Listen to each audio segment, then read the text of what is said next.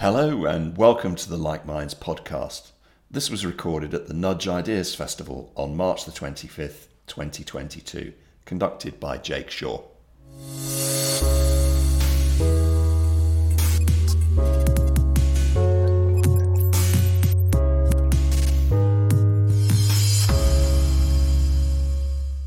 Sally, just seen your presentation. You are in charge of the Exeter Science Park. Correct. Very interesting what you're doing because uh, you were talking about having to juggle those very business-like issues of finding funding and backers and stuff like that, which lots of entrepreneurs Yeah, yeah. do.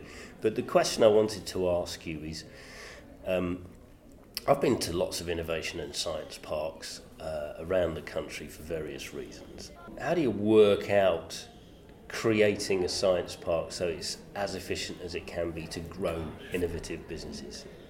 We start by keeping, to the greatest extent possible, 15% of our space empty at any time, which, um, which means that we can um, move people around fairly easily as they grow. That's, that's not cheap because we don't get the rent, we don't get the service charges, and we have to pay the business rates. So, but it's as a non-profit, we look at that and say, if we're going to balance innovation and income, and we're focused on innovation, we have to start by creating the physical space. Working with SETsquared is really important for us, having the accelerator and incubator capability. And as time goes on, we need to um, have more and more multi-use technology facilities on the site, probably done in conjunction with the university, so that we can bring academic research and business together and allow it to spark to create businesses. So that's the sort of the breadth. So it's it's really trying to give people opportunities to meet together, to spark together, and to grow um, in a very flexible way. And that, that includes our lease models, where we allow people to break e- leases easily and stay on the park if they're growing.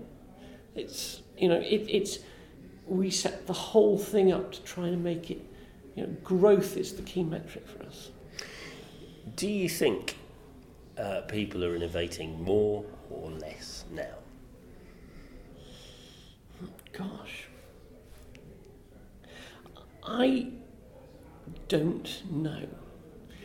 I think maybe where they do innovation is different. I've done a lot of my innovation in companies rather than setting my own business up.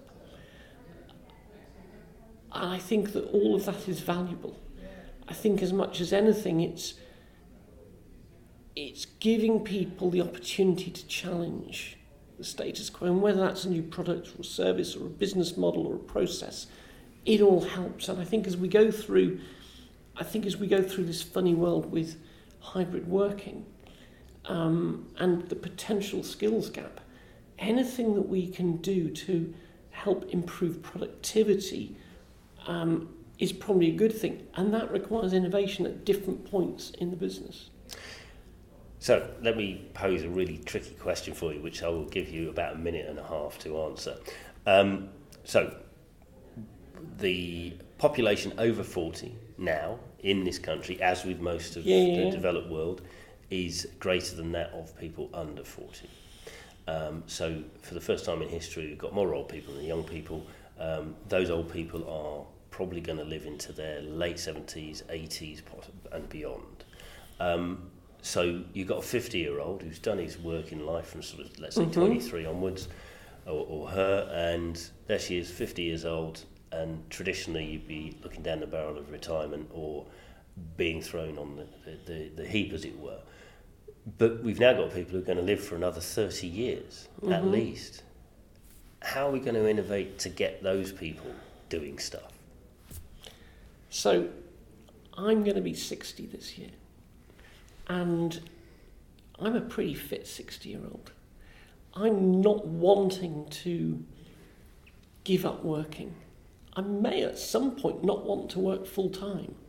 And I think it's a matter of using the knowledge and skills and experience that we have to have an impact, and and it requires flexibility on the part of business owners, and it, and it also requires a bit of courage, perhaps to take on somebody who may have more experience, but is prepared to come along you and work alongside you and work with you, without feeling that they're going to come in and take it all over, and therefore it also requires the retired or or um, part-time worker to to understand how they work in a team. So I think it's about respecting the benefits that multi generations can be can bring.